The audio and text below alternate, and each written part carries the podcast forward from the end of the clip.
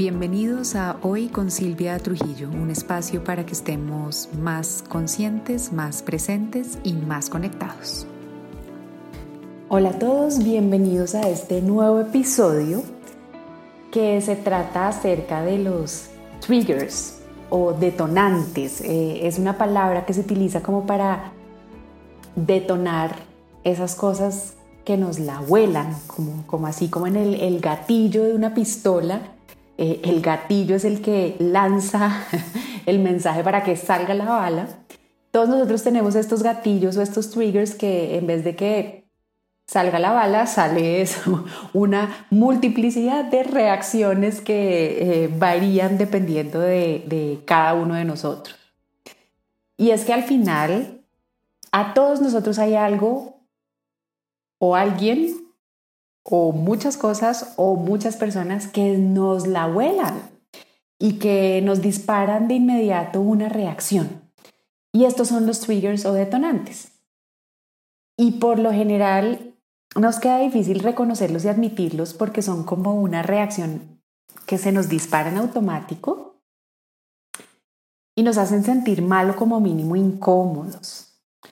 Y pues es normal y bastante comprensible querer evadirlos y evadir este tema, pues creo que la gran mayoría de los seres humanos le tenemos aversión al malestar emocional.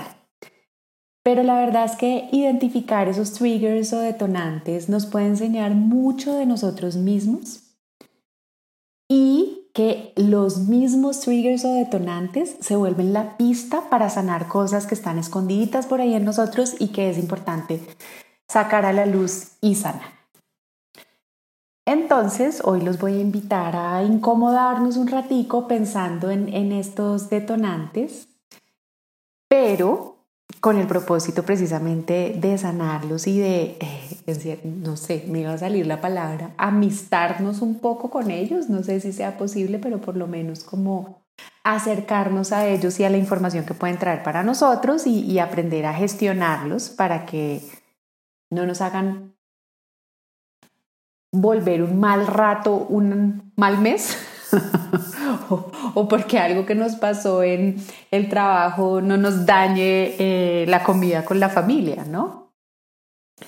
Entonces, para empezar a gestionarlos, eh, estos detonantes, estas cosas que nos las vuelan o de pronto estas personas que nos la vuelan, les voy a compartir hoy cinco pasos eh, con el propósito de ayudarlos a entenderlos más, para entenderse más a ustedes mismos y saberse gestionar.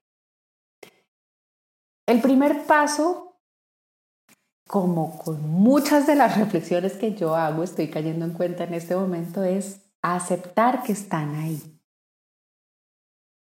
La aceptación se logra cuando somos capaces de darnos cuenta y aceptar que a veces nos volamos nosotros, que las otras personas también se vuelan,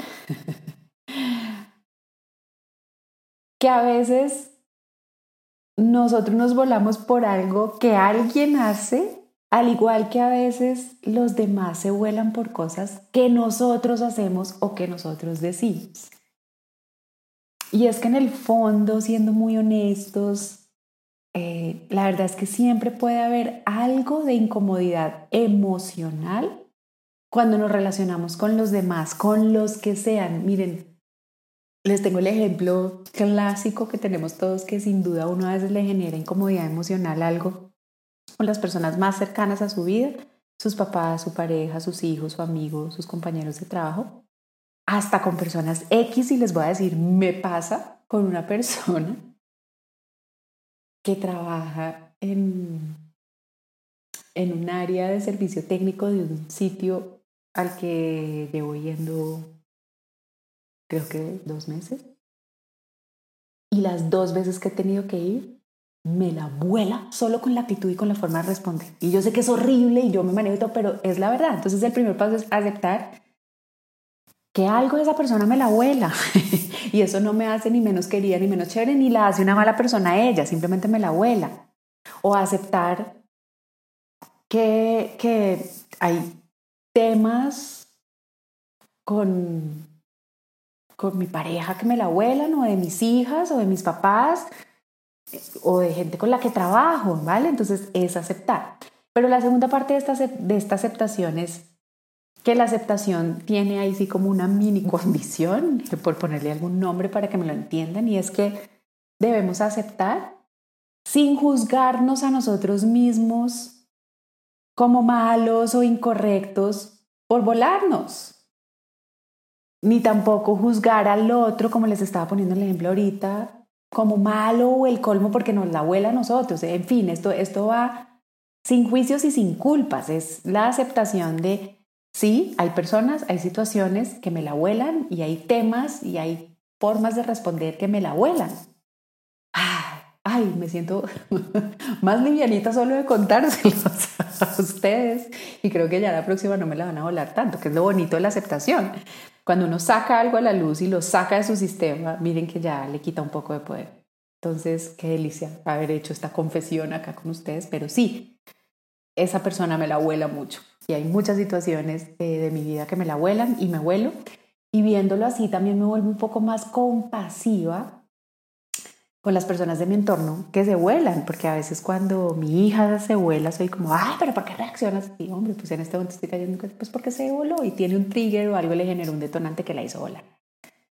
Entonces, no es cuestión de ser buenos o malos, es cuestión de saber que es algo que nos pasa, que es normal, que le pasa a todo el mundo, que sí, puede que no nos parezca tan chévere, pues no me siento la más feliz del mundo de volármela por como una señora me habla o me responde, pero es real y me pasa y muy seguramente les pasa a ustedes y tengo clarísimo que le pasa a mis hijas y a mi esposo y a mis papás y a la gente con la que trabajo y a mis amigos. Entonces el primer paso, ¿vale? Con los triggers o con los detonantes es aceptar que hay cosas que nos la vuelan, tenemos gatillos que nos activan cosas y que nos hacen brincar a un modo de reacción. El segundo paso respecto a los triggers o los detonantes es aprender a conocer cuál es la huella que generan en nosotros. ¿Qué quiero decir con esto? Cada uno de nosotros tiene un tipo de letra con unas características determinadas. Algunos la tenemos pequeñita y redondita y súper ordenada. Otros la tienen más grande y alargada. Otros no se les entiende nada o a otros algo ahí eh, entre todas las anteriores. De la misma manera, nuestras huellas dactilares son únicas. Asimismo, la mayoría de nuestros triggers o detonantes se parecen entre sí y surgen del mismo lugar. Y por lo general surgen de un miedo base. ¿Y cuáles pueden ser los miedos bases que nos generan estos triggers o detonantes o respuestas gatillo? Eh, a ver, se me ocurre ahorita eh, el miedo al rechazo, por ejemplo, es uno. Cuando, entonces, si uno tiene miedo al rechazo y alguien lo mira feo, de una vez sale un trigger y de una vez lo dispara. O si uno tiene miedo al abandono y alguien no lo invita a algo, de una vez brinca el trigger del gatillo. Si uno tiene miedo a no ser lo suficientemente bueno o querido, que creo que es el mío, si alguien no me saluda amoroso y me responde bien, de una vez me dispara.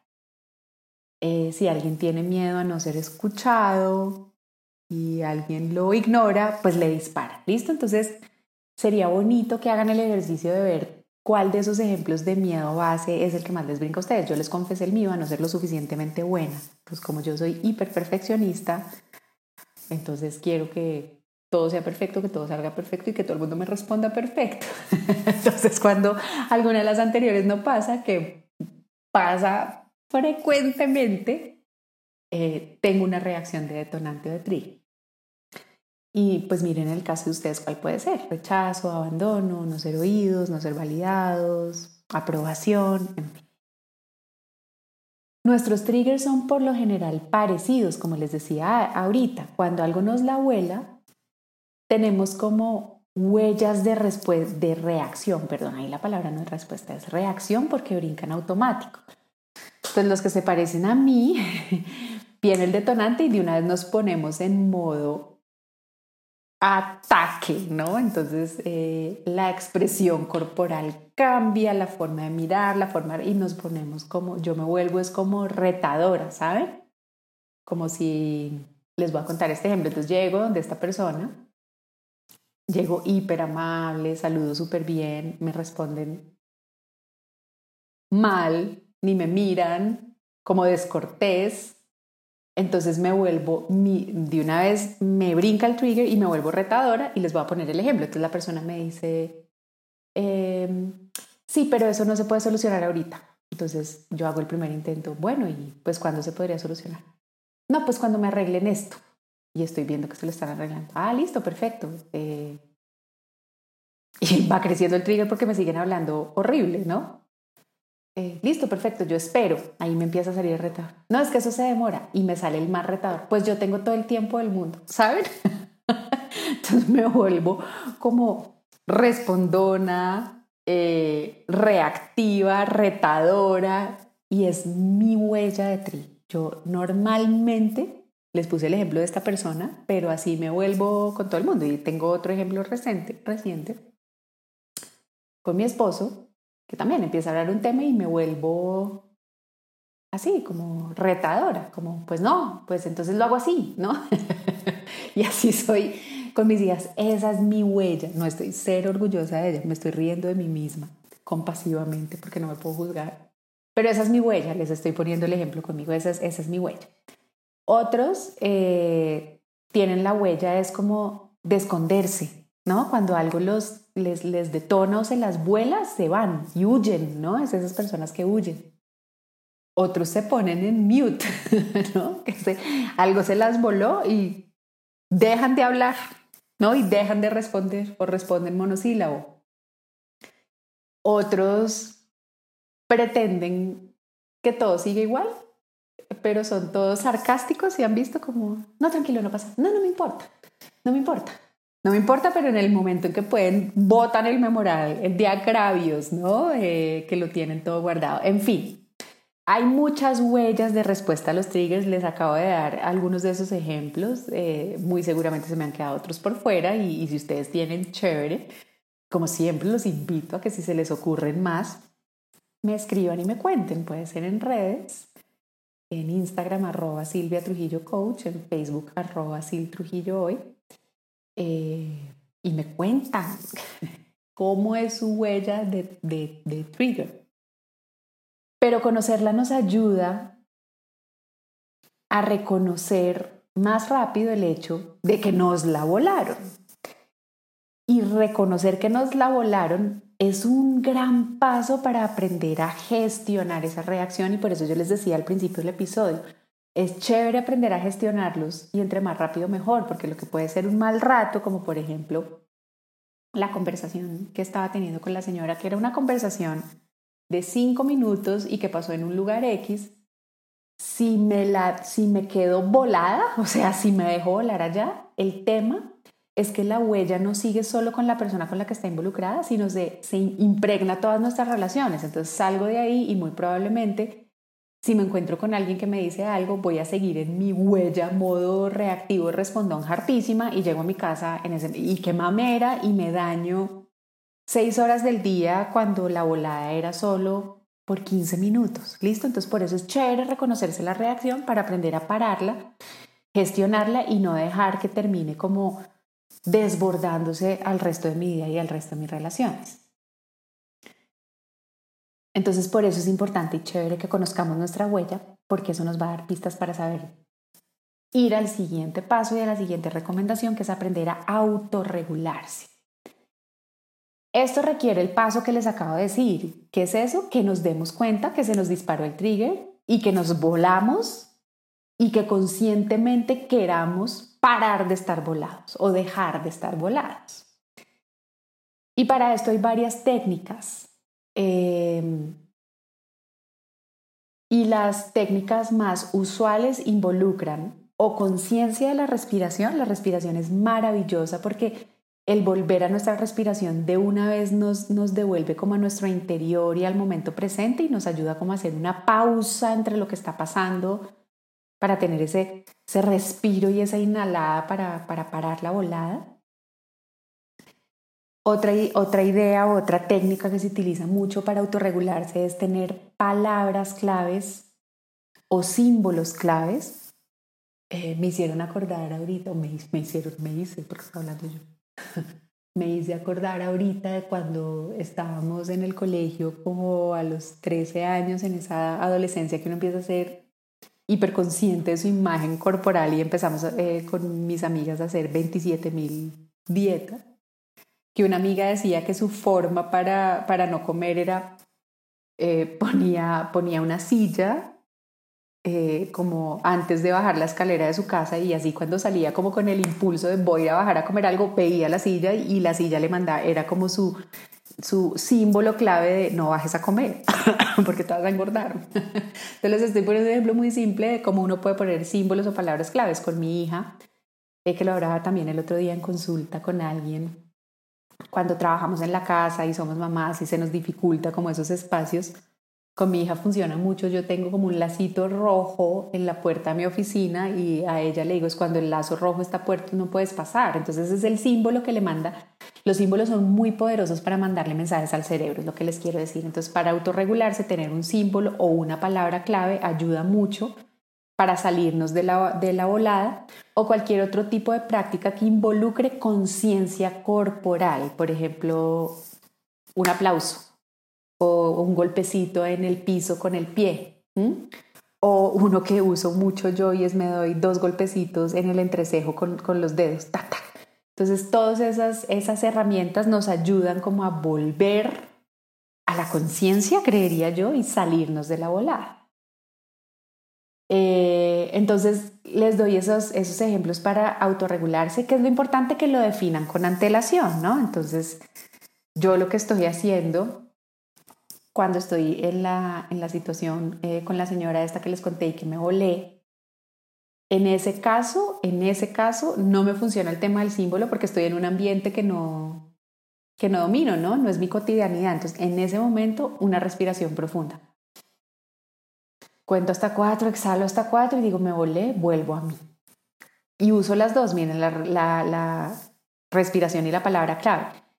En una de las técnicas de meditación que yo estudié, utilizan mucho la palabra pensando, que también puede ser, servir de técnica de autorregulación. En ese, en ese caso, en esa técnica de meditación, uno está meditando mirando una vela y cuando se va la mente, porque siempre se va, la forma de traer la mente otra vez al momento presente es decir eh, eh, la palabra pensando. Entonces busquen una palabra, busquen un símbolo o, una forma de respiración que los ayude a salirse de la volada y funciona muy bien. Eso es uno con uno mismo. Ahora, uno puede hacer acuerdos con otros para que lo ayuden a salir de la volada y esto puede tener retos porque a veces puede, puede volarlo a uno más que alguien lo quiera sacar de la volada. Creo que es lo que me pasaría a mí con mi esposo.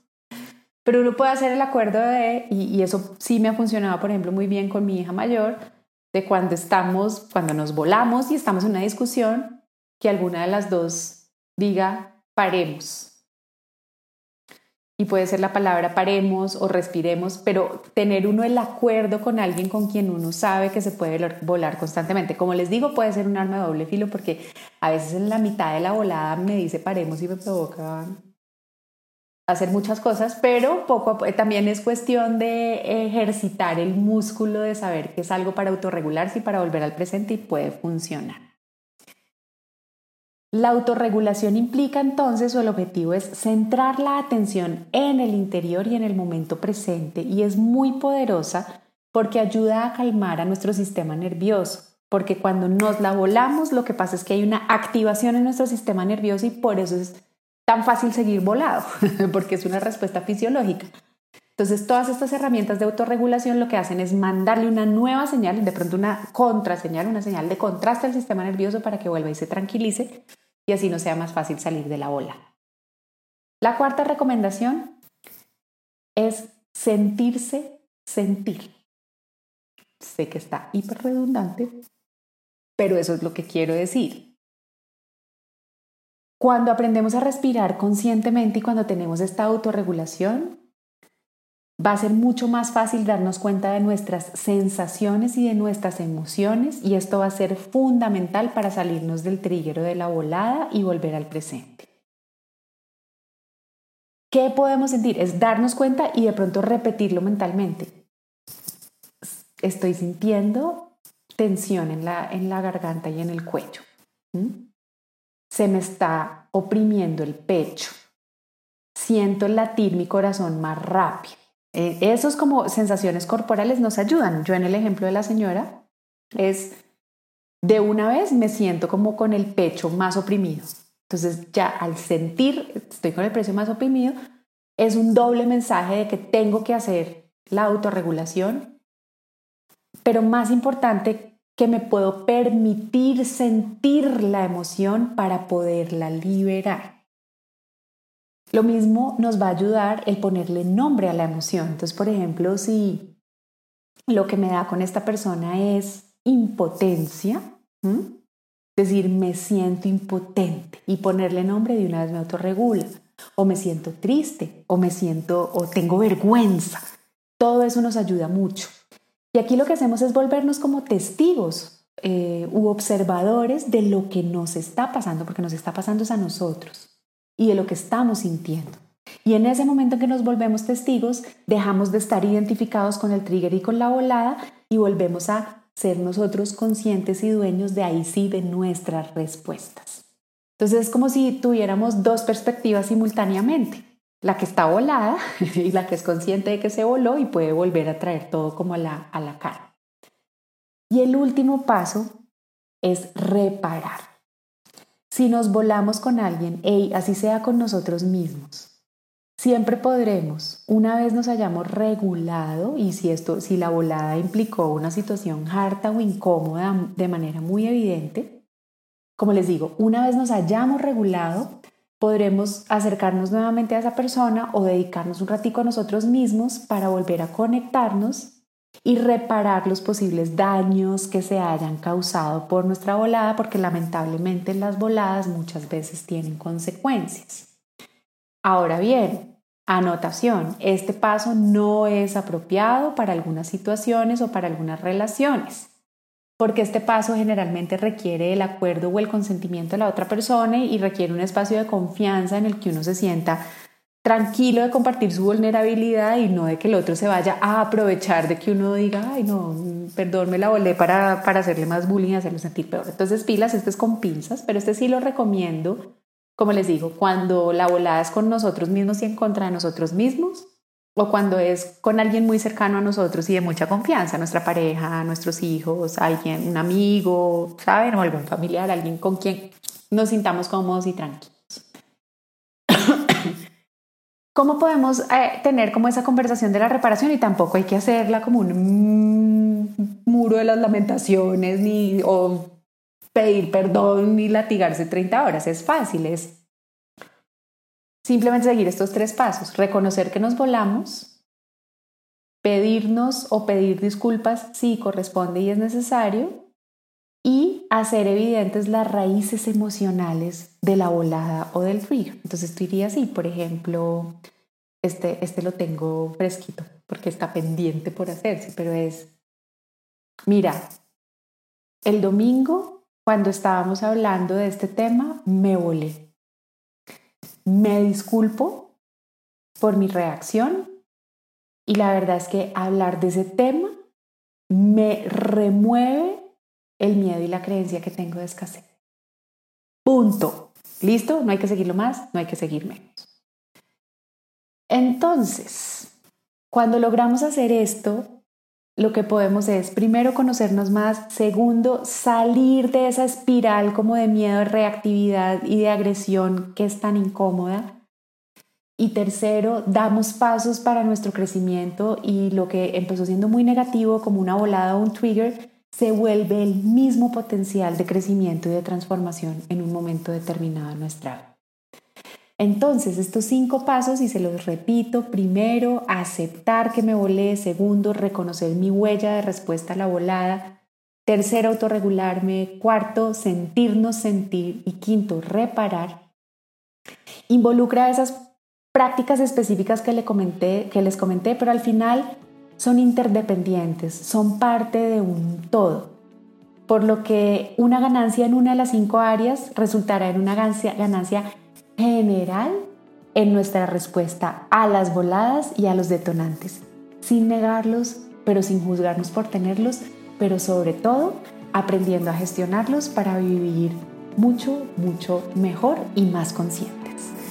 Espero que el episodio de hoy les aporte. Yo feliz como siempre de haber compartido este rato con ustedes. Les dejo un abrazo gigante y nos oímos en el próximo.